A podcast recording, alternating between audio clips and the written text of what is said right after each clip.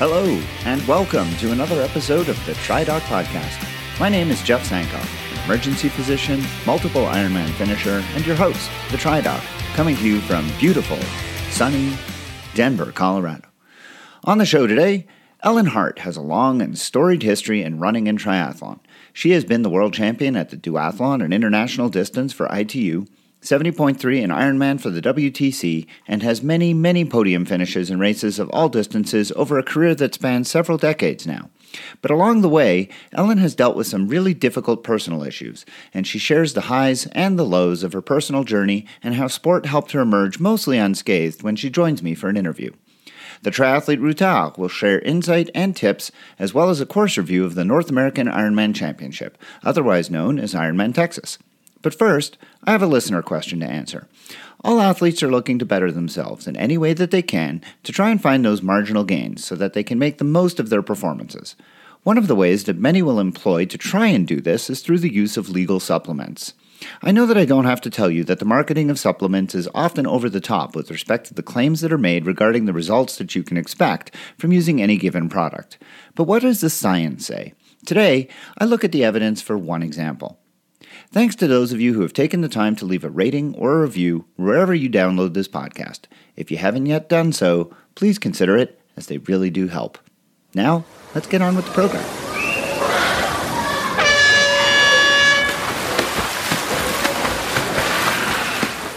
It should come as no surprise that athletes are always looking for an edge be it through the latest and greatest tech, the newest training techniques, or through finding the right nutritional components, most every athlete that I have ever encountered is always trying to figure out how they can eke out every second they can from their race time based on the amount of time they have to train. Forgetting those who would bend the rules or outright break them by putting things in their bodies that are outright banned as performance enhancers, many athletes are swayed by the claims by the innumerable manufacturers of legal supplements that purport to enhance speed, recovery, or ability in other ways. I'm sure that I won't be shattering anyone's perceptions when I say that the vast majority of these claims are hyperbole and bear little resemblance to reality. But the popularity of supplements persist, and it's why this is a multi billion dollar industry. A couple of supplements in particular are extremely popular amongst cyclists and triathletes, and they are the subject of this and the next podcast listener submitted question.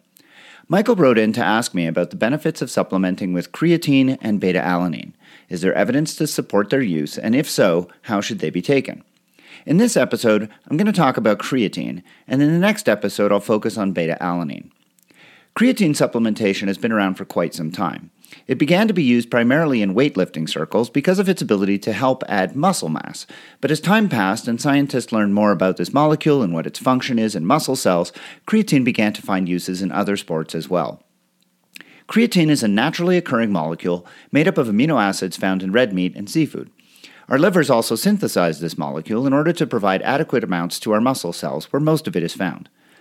The role that creatine plays in muscle cells is essentially as a transporter of phosphate molecules. As our cells do work, they metabolize the primary source of energy, adenosine triphosphate, or ATP, to adenosine diphosphate, or ADP. The cleavage of the phosphate bond releases an enormous amount of energy and powers the functions of the cells. In the muscle cells, this function is to contract. ADP and phosphate must then be recombined through other metabolic processes in order to restore the supply of ATP. And this is done by harvesting the energy in the fuels that we eat, be they carbohydrates, proteins, or fats. Creatine helps in this process by binding to the phosphate molecule that's liberated when ATP is cleaved to ADP and phosphate, and shuttles it into the areas of the cell where the ADP and phosphate can then be rejoined, reconstituting ATP. About 1 to 2% of creatine is degraded on a daily basis and excreted by the kidneys in the urine, and therefore has to be replaced in the diet or by synthesis in the liver. Supplementation of creatine can increase muscle stores of creatine quite dramatically and actually provide a reservoir of phosphorylated creatine at the ready for when ATP consumption begins. The best part about creatine supplementation is that it is completely safe, fairly quick to build up stores, and easy to maintain. I'll discuss the supplementation protocol a little later on. First, though, we really need to consider the more important point of whether or not it works. Specifically, what benefits does supplementation with creatine have for the endurance athlete? To answer this question, I began by doing a literature search for review articles that collate the scholarly research on this topic. The first one that I came across was a doozy, and a reminder of why it's so important to remain skeptical of what you read, even when what you are reading is published in a scientific journal. And this is especially true when what you are reading seems to be so heavily biased in its conclusions in one direction. The paper that I found was titled International Society of Sports Nutrition Position Stand Safety and Efficacy of Creatine Supplementation in Exercise, Sport, and Medicine, and was published in the Journal of the International Society of Sports Nutrition. Now, the ISSN is a, is a thing. I did some digging, and they look to be a legitimate organization run by some pretty well intentioned people who happily don't take themselves too seriously. Unfortunately, this tripe, posing as a scientific paper, is a black mark on the ISSN, and frankly, they should be more than a little ashamed of themselves. After a well written background, the paper goes on to sing the praises of creatine supplementation in ways that I have really never seen the likes of. Not ones to be dissuaded by conflicting or negative evidence, the authors of this paper manage to turn negative results sound like significant findings in support of creatine, and strangely ignore most of the evidence that inconveniently contradicts their claims. Halfway through this review, the authors have asserted that creatine supplementation is as close to manna from heaven as near as I could tell, with its promise to improve performance, speed recovery, prevent aging, decrease heat illness when performing in hot environments, prevent injuries, and decrease the severity of concussions and TBI, or traumatic brain injury. Now, if creatine is that amazing, why, I wondered, had I never heard of any of this before? So I went to the first place I always go whenever I am suspicious of the intent of the authors of a paper, and it's where I would encourage all of you to look as well whenever you have similar feelings of unease. And that is the disclosures at the end of the paper, where the authors list who fund the paper and list any potential conflicts of interest. In this case, the review article upon which the ISSN was issuing an important position statement was entirely funded by the Council for Responsible Nutrition. Now, if you're like me, you have no idea who this council is. So you turn to your friend Mr. Google and find that said council turns out to be an industry organization and lobbying group for all of the major manufacturers of, you guessed it, supplements, including creatine. Oh, did you hear that sound? That was the sound of the ISSN's credibility evaporating on this issue. Okay, so what else is out there? And is there any actual scientific evidence untainted by the tendrils of creatine manufacturers? Fortunately, there is, and I can sum it up pretty succinctly. When we think of exercise, we can categorize it pretty broadly as short duration, high intensity activities that are primarily anaerobic. Think track running or cycling, sprinting, powerlifting, or football, versus longer duration, lower intensity activities that are primarily aerobic, such as distance running, long distance cycling, and triathlon. For anaerobic activities, those short duration, high power sports, having an abundant store of phosphorylated creatine at the ready can be really helpful in allowing the muscle cells to rapidly turn over ATP and perform at a high level. For aerobic activities, though, there's more time available for the ATP to ADP to ATP cycle to occur, and the amount of creatine turns out to be much less important. And indeed, this is precisely what the evidence shows.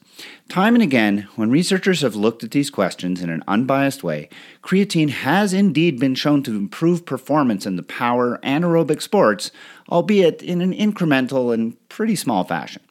While for longer duration aerobic sports, supplementation with creatine has never been shown to have any impact at all. Now, there are a couple of other ways that creatine has been suggested to work, where the evidence has not been consistent one way or the other. So I think at this point the questions remain unsettled, or more likely, we could probably say that creatine simply does not have any significant impact. Because creatine supplementation causes retention of water in the muscles, there have been suggestions that creatine supplementation can increase overall body hydration and decrease the likelihood of developing heat related illnesses when performing in hot environments. Thus far, though, there really is no good evidence one way or the other on this. But I can safely say that creatine supplementation definitely increases your total body water and therefore increases your body weight, something that might not be desirable for a triathlete or marathon runner or a cyclist. With respect to injury prevention and recovery, Creatine really has not been shown in any meaningful way to help, though some studies suggest benefits in certain sports and others have shown no effects. There certainly haven't been any studies that show that creatine actually leads to injuries or prolongs recovery. So, after all that, what if you want to give this a go? How do you do that? Well, creatine comes in a variety of formats, but the one that you want is the monohydrate. Ignore the significantly more expensive and ultimately no better creatine hydrochloride or esters that stores will try to sell you. The most commonly described protocol is to take 5 grams of creatine monohydrate four times per day for seven days, and after that, you can reduce the amount to 3 to 5 grams per day. Again, this protocol is really only likely to help with short duration anaerobic types of performance, and with increasing muscle mass as well. But if that's what you do and what you're looking for, there it is, and I'd be interested to hear what kind of effects you see in yourself. On the next podcast, I'm going to answer the second part of Michael's question related to beta alanine. But in the meantime, if you have a question for me to consider answering on the show, send it to me at tri underscore doc at icloud.com.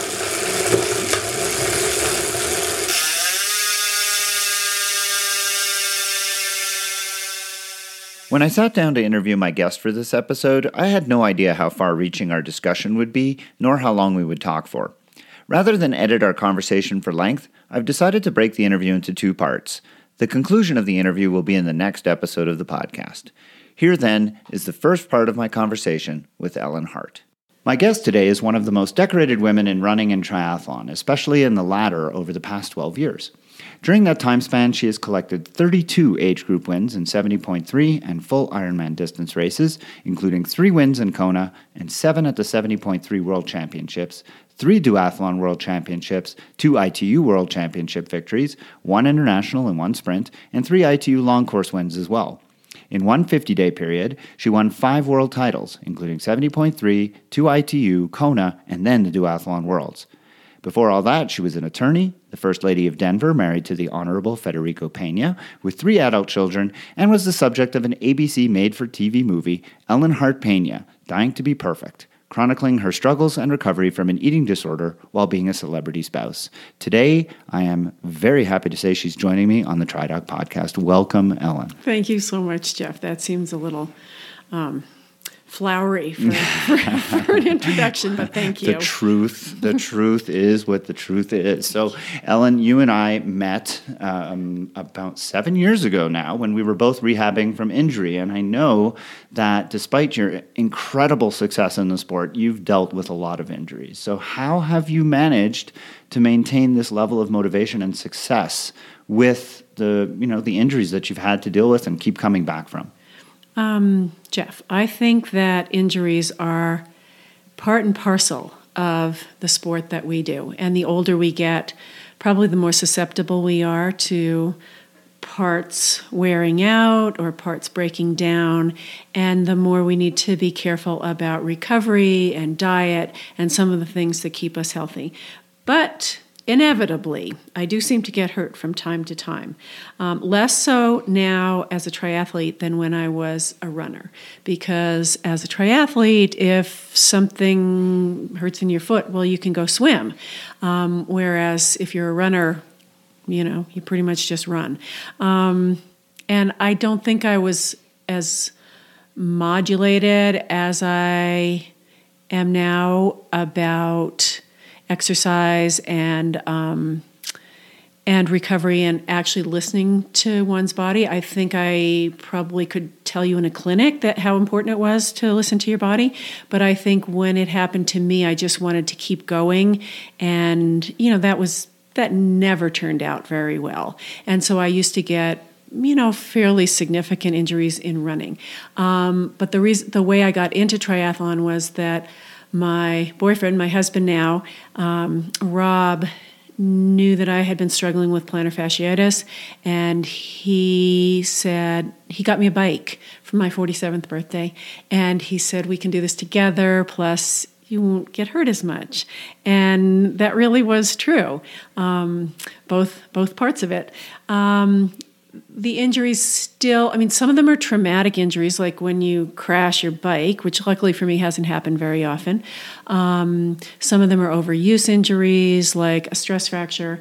Um, I just in November had my first surgery, um, and that was a tendon repair, per, per, peroneal tendon in my foot, and a um, and a bone graft into the calcaneus um, to try and I don't know, give it some scaffolding to rebuild some damaged bone. Um, and that's that's a tough one for me. And the remaining motivated, that was sort of the gist of your question. I think my default mode when I get injured, and I hate to say it, is that I get really depressed and I sort of throw up my hands and just want to, you know, climb under the covers with a bag of cookies and, you know, just kind of say, oh, never mind. I never liked I never liked my sports anyway, so like, what does it matter? Um, but I also realized that part of what makes me me is that enjoyment of movement and that enjoyment of, um, I don't know, at some level, pushing limits, and they become different limits when you're you know, from when you're an elite runner in your 20s to when you're a age group triathlon. Now that I'm 60, um, you know, that's sometimes the beauty of age group sports that you still have a, you know, a really valid um, competitive group. Um, so that's one of the things that does give me um, motivation. It's like, oh, if I get back, I can maybe get a spot to this really great race that I want to go to, whether it be 70.3 World Championships this year in Nice or other things in the past. Um, motivation, sometimes it's really, really hard to come by, and you just, I just play, you know, sometimes little games with myself that, and, and, one of the best games is the 15 minute game, which is just get out there for 15 minutes. If you're really miserable or if something really hurts or if you just don't want to do it, it's okay. Like I give myself that permission.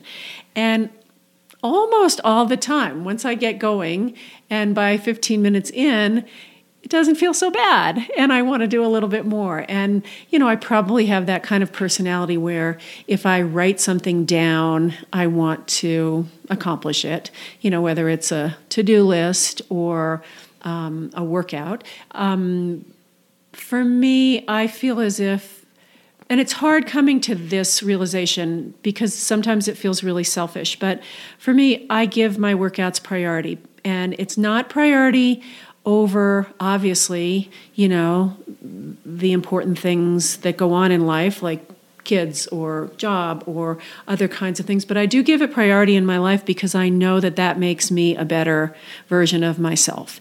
I mean it makes me more um, alert. It makes me happier. It makes me more energetic. Um, but mainly the happiness piece. And also, if the whole day sort of goes starts going down the gr- greasy chute, you know, I can just say, "Oh, but I did a workout, even if it was only a half hour workout," and that makes me feel you know, as if I've accomplished something. So there are various things that I use to motivate myself on a day to day basis.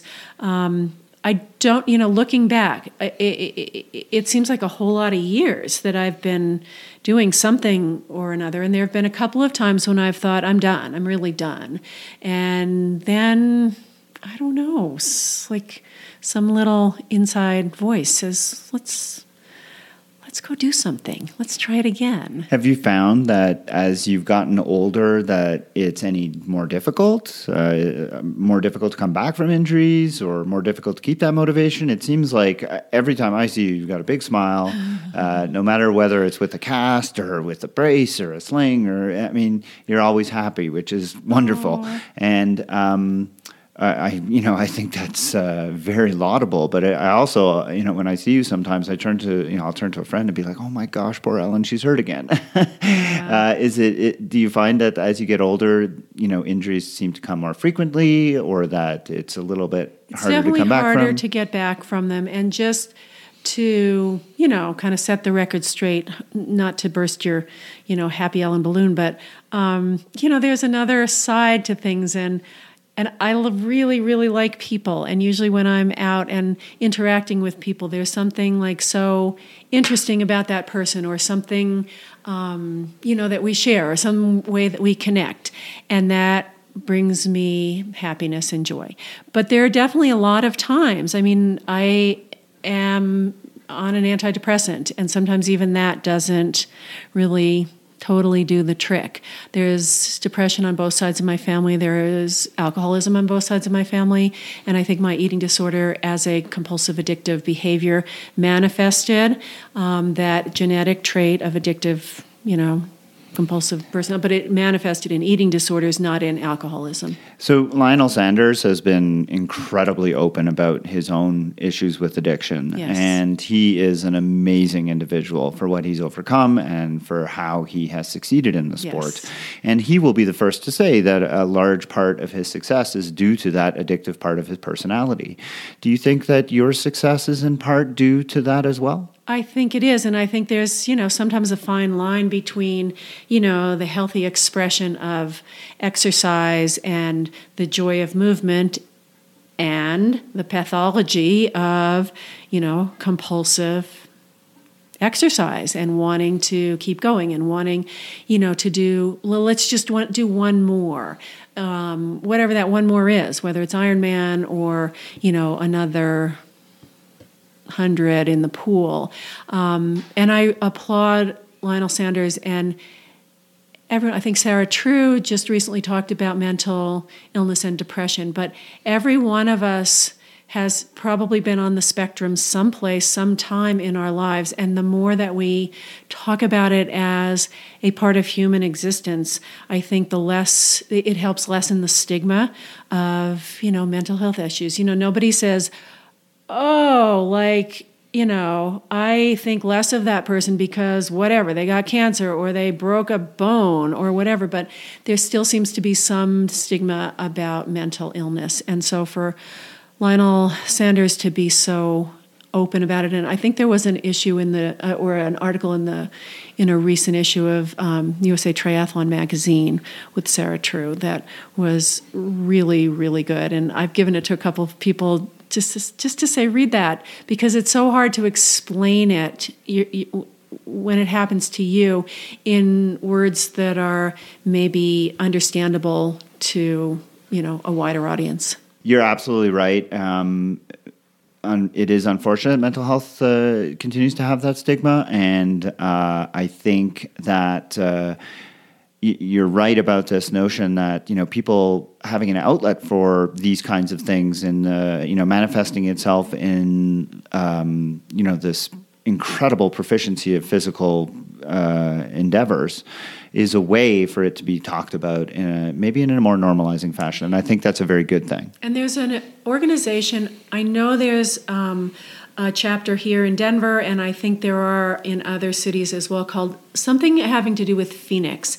And it works with people who have been in recovery from alcohol, drugs, you know, a number of addictive substances. And I just think that, you know, that, that, we can't all be perfect all the time, but that definitely physical activity and setting goals in an athletic context is a much healthier outlet for those kinds of feelings and tendencies than, you know, for me using food or other people using other substances.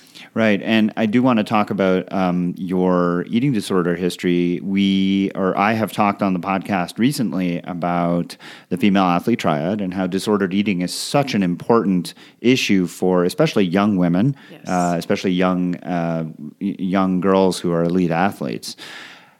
How did that play a role for you in your athletic and you know abilities? Did you did it impede your progress? Did you did did it did your athletics and your eating disorder have any crossover in that you know one helped the other or one you know did one led you to discover the other?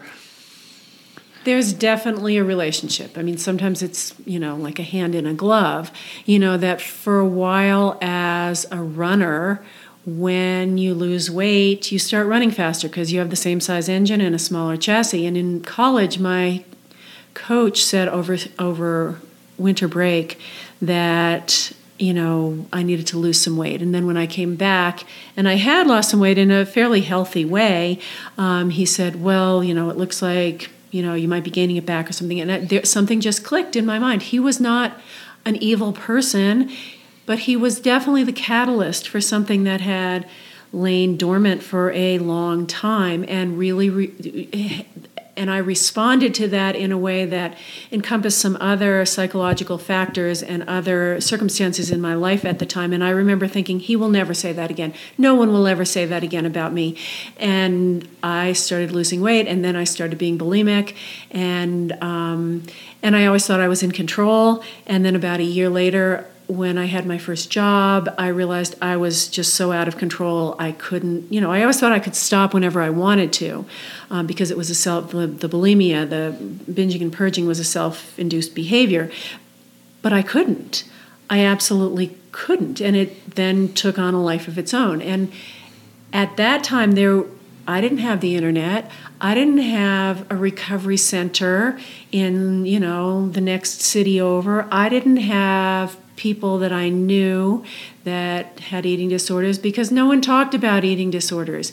And so the first five years of my eating disorder was just this kind of self-loathing isolation you know and and you know and i tried to do things but i never you know but i always thought it was my own fault you know that i didn't have the self discipline or the self control you know necessary like i could run a marathon at under six minute pace but I couldn't control what I put into my mouth or, you know, the the the binging and purging behavior. How did you how did you get better? How did you manage it? I think it was cumulative. And there were times when I was absolutely utterly hopeless and thought that the only thing that I could do was to just exit this planet. Um, and I was obsessed with suicide. I mean, I didn't, you know, take any action. There were a couple of people that I knew that had been ill with eating disorders and they had gotten better. And I clung to them, you know, I mean, not physically, but the idea of that, the possibility of recovery and the hope, um, like with all of my strength. And I went to therapy didn't work. You know, I mean, but I think things were going on inside. I think I was addressing some issues, but the behavior takes on a life of its own. And at some point, you don't know how to eat anymore, and you don't know what it feels like to be full, and you don't know what it feels like to be hungry. And so um, I kept thinking, well, if only X happened, then I'd be fine. If only Y happened. But then X happened and Y happened, and like I still wasn't fine. You know? And this was all going on when you were living a very public life. Yes. Yes. Right. Um, and but the the thing that did happen, and it doesn't, you know, there's there's a turning point or a catalyst for each person and a leap of faith involved. Um, and mine is not the same for everybody, but after some infertility work, I did get pregnant. And then at six months, I started having well, it turned out to be false labor, but I thought, I'm going to lose this baby.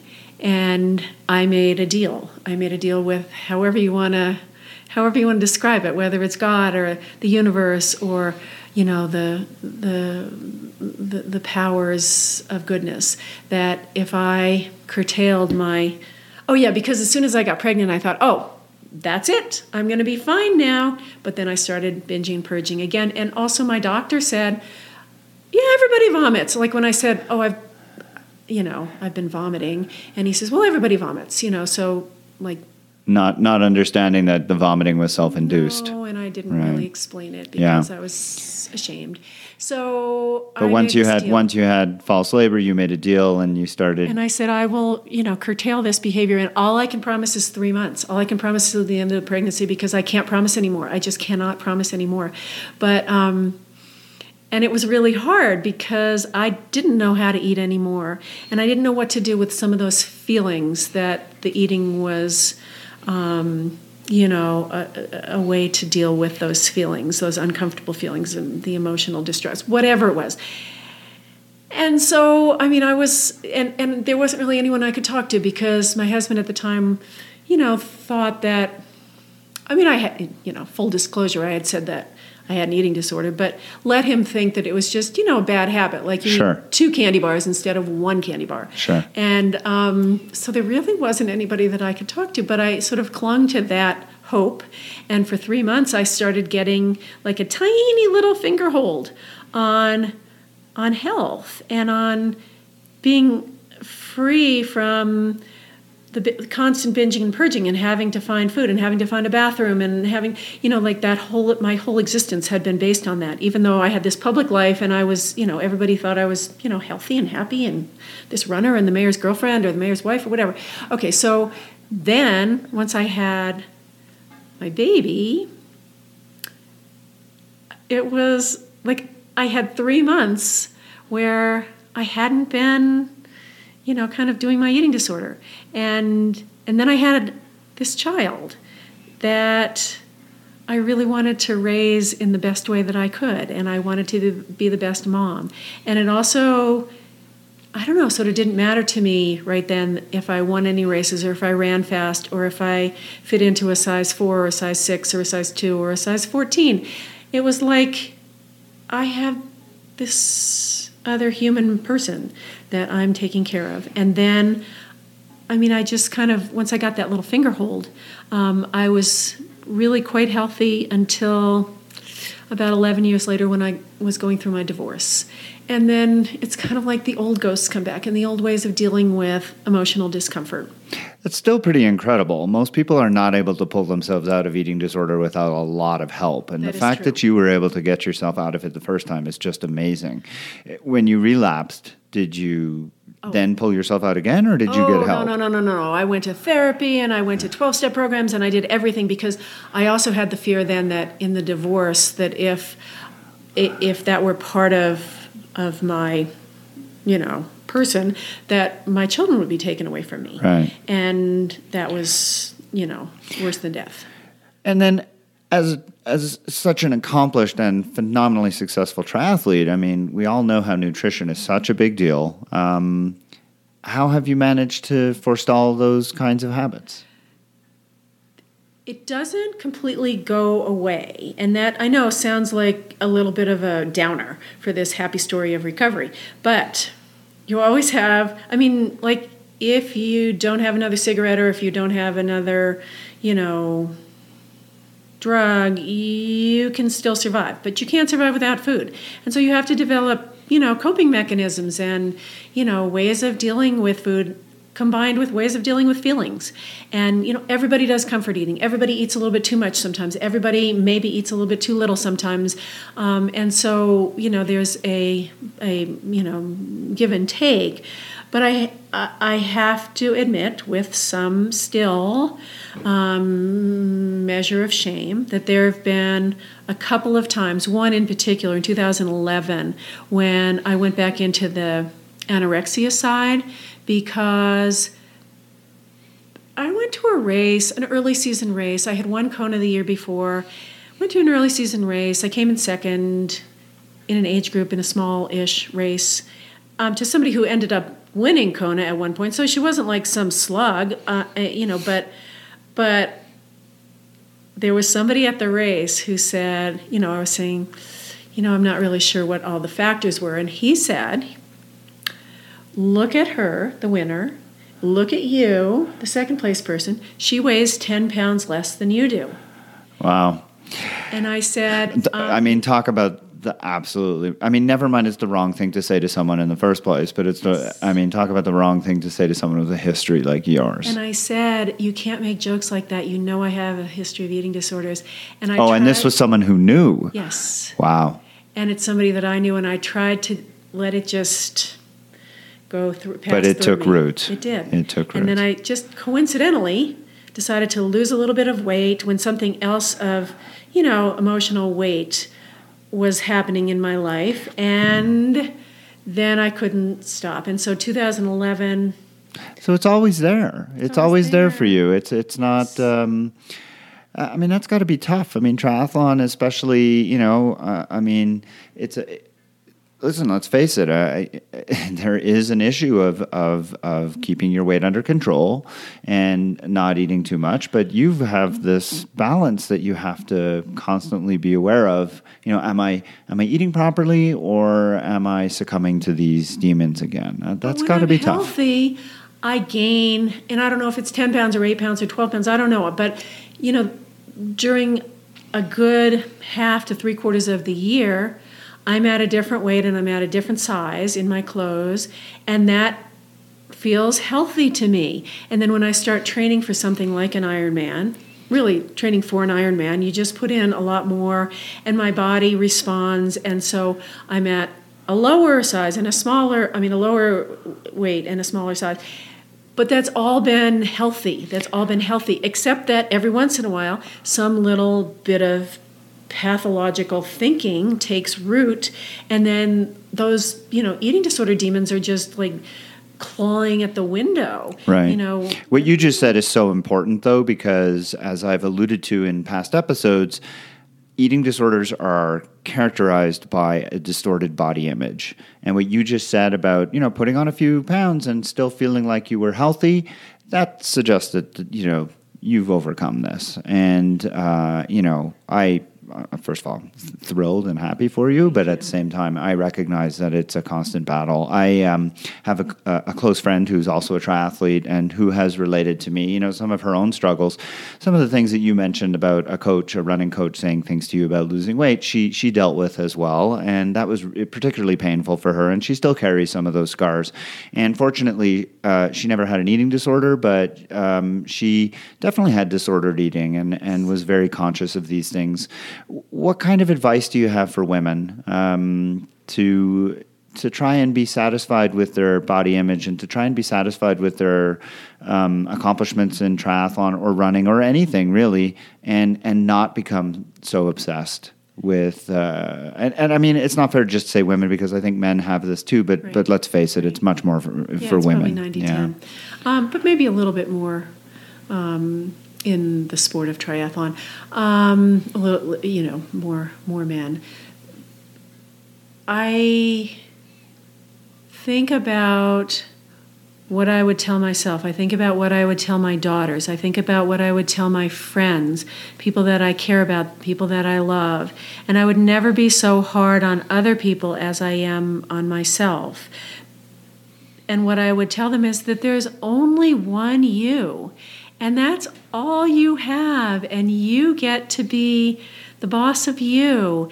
And there is health at any size, there is joy in movement at any size.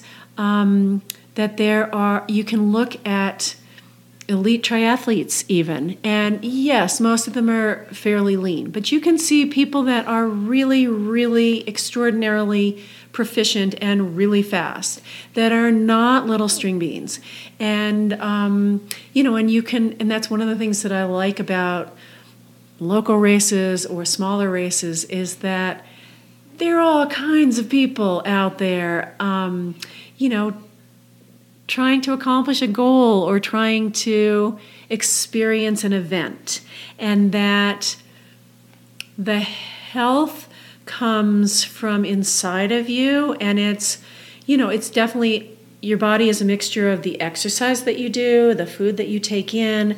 Um, you know, I'm much more concerned about the quality of food that I eat now. I used to think calorie in was the same as calorie out, and it was like a game to to take in fewer calories and expend more calories. And I don't think that that's true anymore. I think that your body wants good, wholesome, um, whole, unprocessed food, and that doesn't mean you can't have you know, a birthday cake, or, you know, I probably have some kind of dessert item five days a week.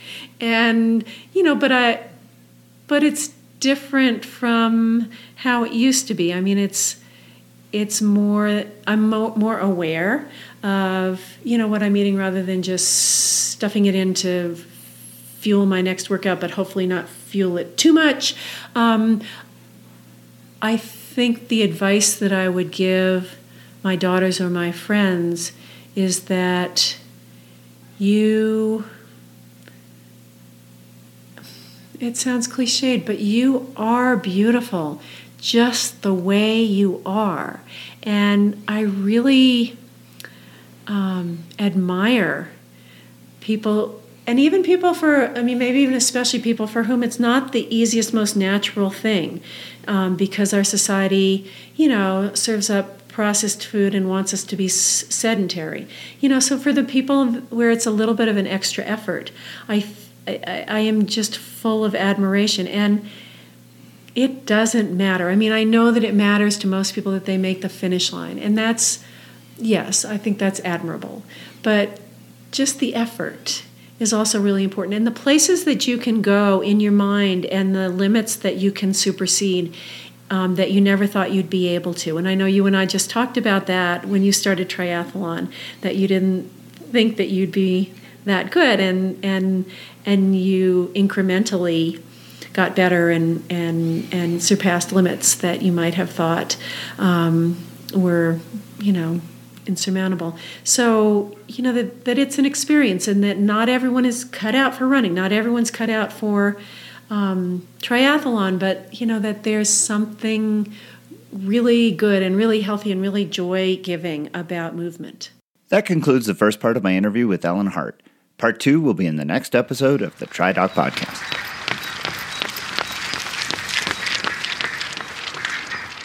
And now it's time for the Triathlete Routard, that segment of the show when I'm joined by a guest to discuss a race on the Ironman and Ironman 70.3 calendar that is a worthwhile spot to go to visit to race. For today's episode, I will be talking about the Ironman North American Championship, otherwise known as Ironman Texas, held in the woodlands north of Houston. Joining me to discuss this race is Lindsay Dineen. Lindsay comes from a running background, having run at the collegiate level at CU Boulder, where she studied kinesiology.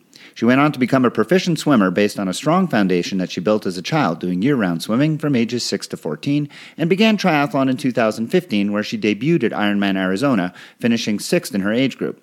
She followed that up with being the top female amateur finisher in the Boulder Ironman in 2017, and then placed second in her age group at Ironman Texas in 2018. Lindsay currently works as a physiotherapist in Boulder, Colorado, and I'm glad to say that we are friends and occasional training partners. Thanks for joining me today, Lindsay. Thanks for having me. We're talking about a race that is quite popular on the Ironman circuit. Uh, big reason for that, of course, is because it's the Ironman North American Championship. It has a lot of Kona slots. Right. Um, because of that, I imagine it sells out quickly. Actually, um, I registered for the race about four months out, so it still had availability at that time. So I don't think it's one of those that sells out, you know, right as registration opens. And um, why do you think that is? I mean, given the number of slots involved, uh, given the fact that it tends to be a fast course, uh, why do you think it doesn't sell out quicker than it does? The only thing I can think of is um, it does tend to draw a pretty competitive field, and so while it open or uh, offers a lot of slots, um, I think it is kind of a deterrent to some people knowing that they're going to be racing against some of the fastest people in the world. Right. And looking at it now, uh, we're recording this uh, just under a month away from the race. It is sold out to general registration. I believe it sold out, like you said, though, not very quickly. I think mm-hmm. it didn't sell out until late in 2018, if I remember correctly. Yeah. There are still Ironman Foundation slots open, so if somebody was looking to get in, there is that uh, opportunity, and I, I, imagine that one stays open later. Uh, okay, let's talk about how to get there. It uh, is north of Houston, as I alluded to earlier, but it's not in Houston proper. So, um, how did you get there? Uh, I flew into um, IAH or um, Intercontinental uh, Bush Airport. There's two main airports in Houston that you could access. I don't think it really matters which one you fly into. Um, it's you know the fourth largest city in our country, so um, it is a huge city. Um, so you know, uh, recommended that um, once you fly in, or you give yourself a little bit of time to to get your bearings. And then, did you rent a car, or I mean, is that necessary to rent a car? Um, you know, I do think in this particular situation, um, it was helpful to have a car. Uh, the venue, the race venue itself, is relatively far from either airport, and um, you know, unlike other races that I've been in, um, some of the transition areas um, they're not very close to the lodging, so it's just helpful to have that option of transportation. And did they was there a good amount of parking on race morning so that when you drove you were able to you know leave your car there and then get back to it pretty easily? I actually didn't have to do much driving race morning. I was able i stayed about a mile from the swim start so i walked. Okay. Yeah. All right uh, okay so speaking of uh, lodgings uh, let's talk a little bit about that is yeah. it um, you know is there a lot of lodging available is there a, a base hotel for this uh, race there's a base hotel i didn't stay at it. Um, the race, the finish line is in downtown Woodlands area, and there are a ton of hotels there. Um, I like I said, I stayed logistically away from the finish, closer to the start, just knowing that you know I need to get up and get over to the start in the morning. Didn't want to worry about how far I was away from that. But there's plenty of lodging in the woodlands. Um, it's a it's a it's a you know big populated area and that goes for both hotels, motels, and also I gather the standard, you know, Airbnb, VRBO type things as well. Yeah. Okay. Uh, what about gear transportation? Did you take your bike with you on the plane? I, I, think Tri Bike Transport. I'm actually certain that they do. They do service this race. Um, yep. How did you get your bike there? I did use Tri Bike Transport for this race. Okay, and that's obviously a, a fairly safe and uh, secure method of getting your bike there without worrying about the airlines. Yeah, absolutely. Uh, when do you recommend people get there? Ahead of the race. I know that's going to be a little bit in you know dependent on people's uh, comfort level, but uh, what would you say sort of on the extreme side in terms of you know the short term, uh, the shorter uh, you know amount of days to get before get there before the race? Well, it is a, a Saturday race, so you got to take that into consideration. Um, I flew in Wednesday evening which I felt was just enough time to kind of get my bearings and relax. I think you also have to consider um, the, the climate there a little bit. Um, historically, it can be pretty hot and humid. So if you're not coming from weather like that, you might want to come in a little bit sooner just to acclimate. But um, I felt like getting in there Wednesday night was the perfect amount of time to get everything done that I needed to get done. And um, Houston being a big city, as you said, obviously a lot of cultural attractions. If people are going there with family, uh, anything that you did or anything that you think other people might want to do in the area? Um, you know, to be honest, um, I, I didn't have any family with me this time. Um, I had just a couple friends there for support. Um, and also, if I'm being honest, my husband's from there. It's not really one of my favorite cities. It's just kind of urban sprawl. It's massive and it, there's a lot of traffic. Um, so I can't really speak to um, that kind of stuff honestly just it not being one of my favorite places to be. Right and but in the woodlands itself i imagine there's nothing you know n- no reason to get there early there's nothing no no just a bunch of shops and restaurants there's you know it's suburbia. Yeah okay. Yeah all right, let's talk about the course. Uh, the swim map has always been one that intrigued me because it looks a little bit bizarre. Yeah. Uh, tell me a little bit about the swim. It, it's it's a river swim or a lake swim. It's kind of hard for it's me to a lake understand. of the. It's in Lake of the Woodlands. Um, but you know, you the second mile of the swim, you turn into a canal. So that was that's kind of an interesting dynamic there because you go from you know what feels like open water into this narrow canal, um, which is nice for spectators, but it gets a little rough and choppy in there just on account of um, the water kind of bouncing off the walls and um, that was kind of interesting to so, me. So that's at the end of the That's swim? at the end. So it starts out um, more in like open lake, and then you kind of navigate. Um, you kind of make like a C shape, and then you turn into the canal, and that's a straight shot down to the swim finish. Um, but it was actually, um, I, I, felt like one of the more aggressive swims I've ever been in. Um, and it's a rolling start, correct? It's a rolling start, uh, but again, I think that has to do with the number of people there. The whole race just felt that way to me. There's just so many more people than any other Ironman I've been in, and the swim start was just rough. Yeah. Okay. and then uh, the water temperatures is it wetsuit legal? it was part? borderline um, wetsuit legal. It was on the warm side, but it was just cold enough to be wetsuit legal. It's um, funny how they always seem to find that one place where they can sink the thermometer and uh, make it wetsuit legal if it's close. Right? Yeah, yeah. It it was a warm swim, um, but it was wetsuit legal. But yeah, it felt a little warm to me. And this one is point to point. So point to you point. set up your transition, and then how do you get to the swim start? You got to walk. So once you get your bike and get all your stuff on your bike, you've got about a mile walk to the swim start and that's pretty much what everybody does. There's no real easy way to avoid doing that walk in the morning. So give yourself lots of time. Give yourself lots of time. Use it to, you know, eat, have some coffee, whatever. Yeah. Chill out. All right. Coming into T1, anything special about T1? Uh, I well, imagine it's the same sort of Ironman thing with wetsuit strippers and then dedicated tents for changing. But is there anything that you remember as being particularly unique to this race? Not really. I just remember um, because we're in that canal at the end, um, you have to climb up a ladder to get out of the swim, and you've got all kinds of volunteers helping you do that. And then the wetsuit strippers are right there. You just kind of, you know, lie down right on the grass. Um, and then, yeah, nothing unique um, or different than any other transition that I've been in. Okay.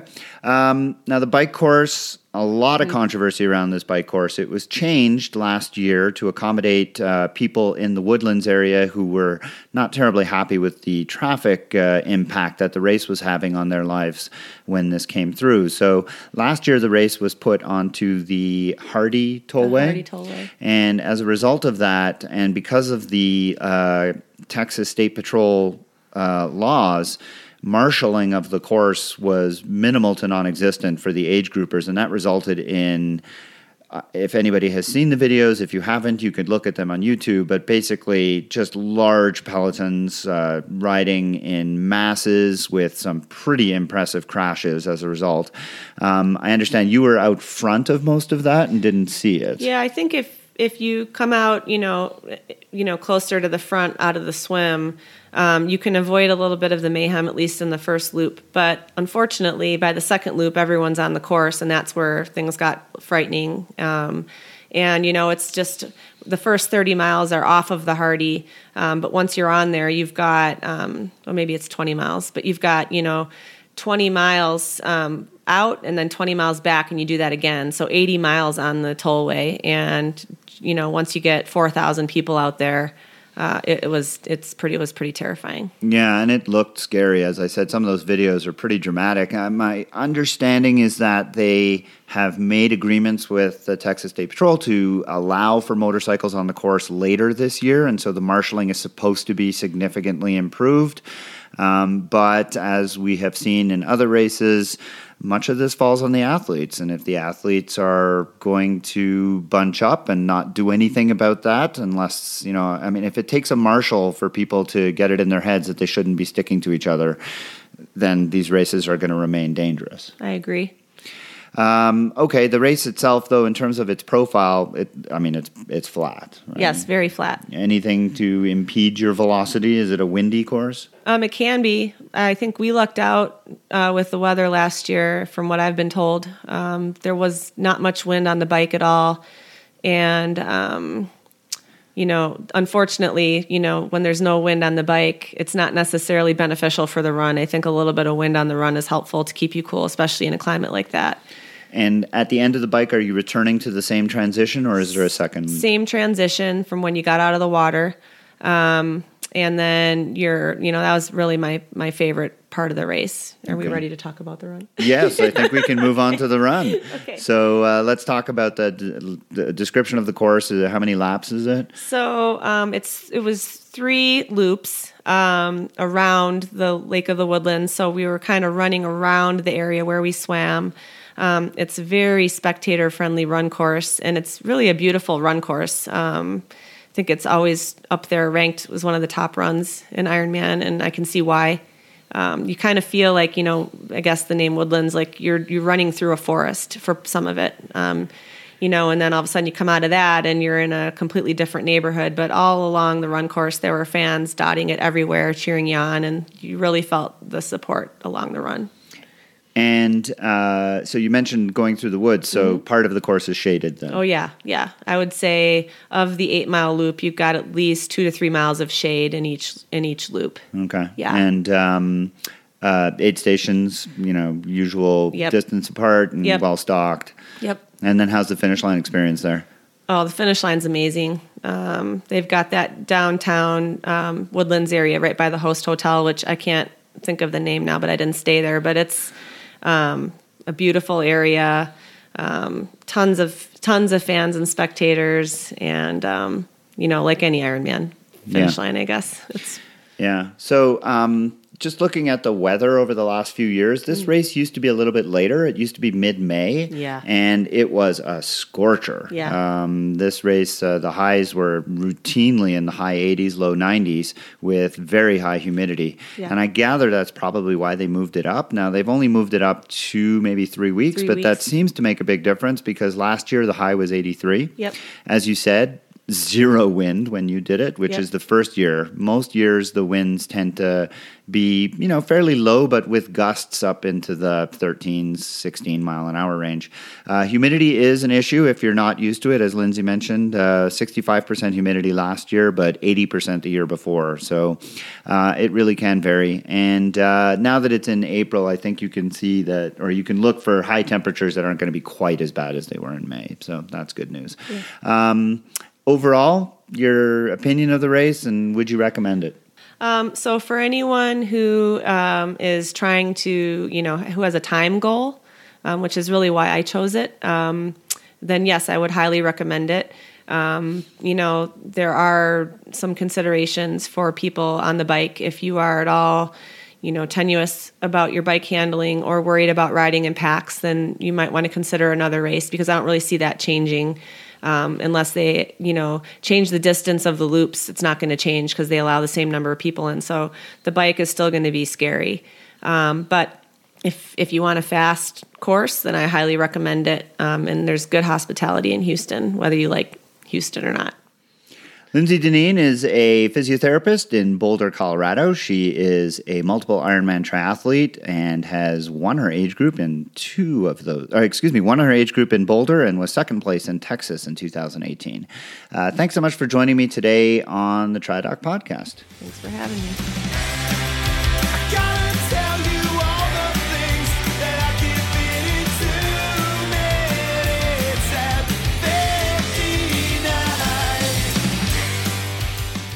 that's it for another episode of the TriDoc podcast.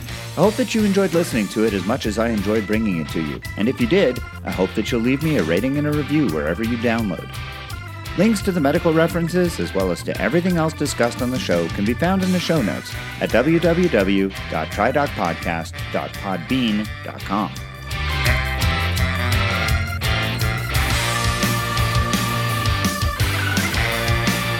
If you have feedback or a question for consideration to be answered on the program, please email me at tri underscore doc at icloud.com. I'm also on Instagram and Twitter.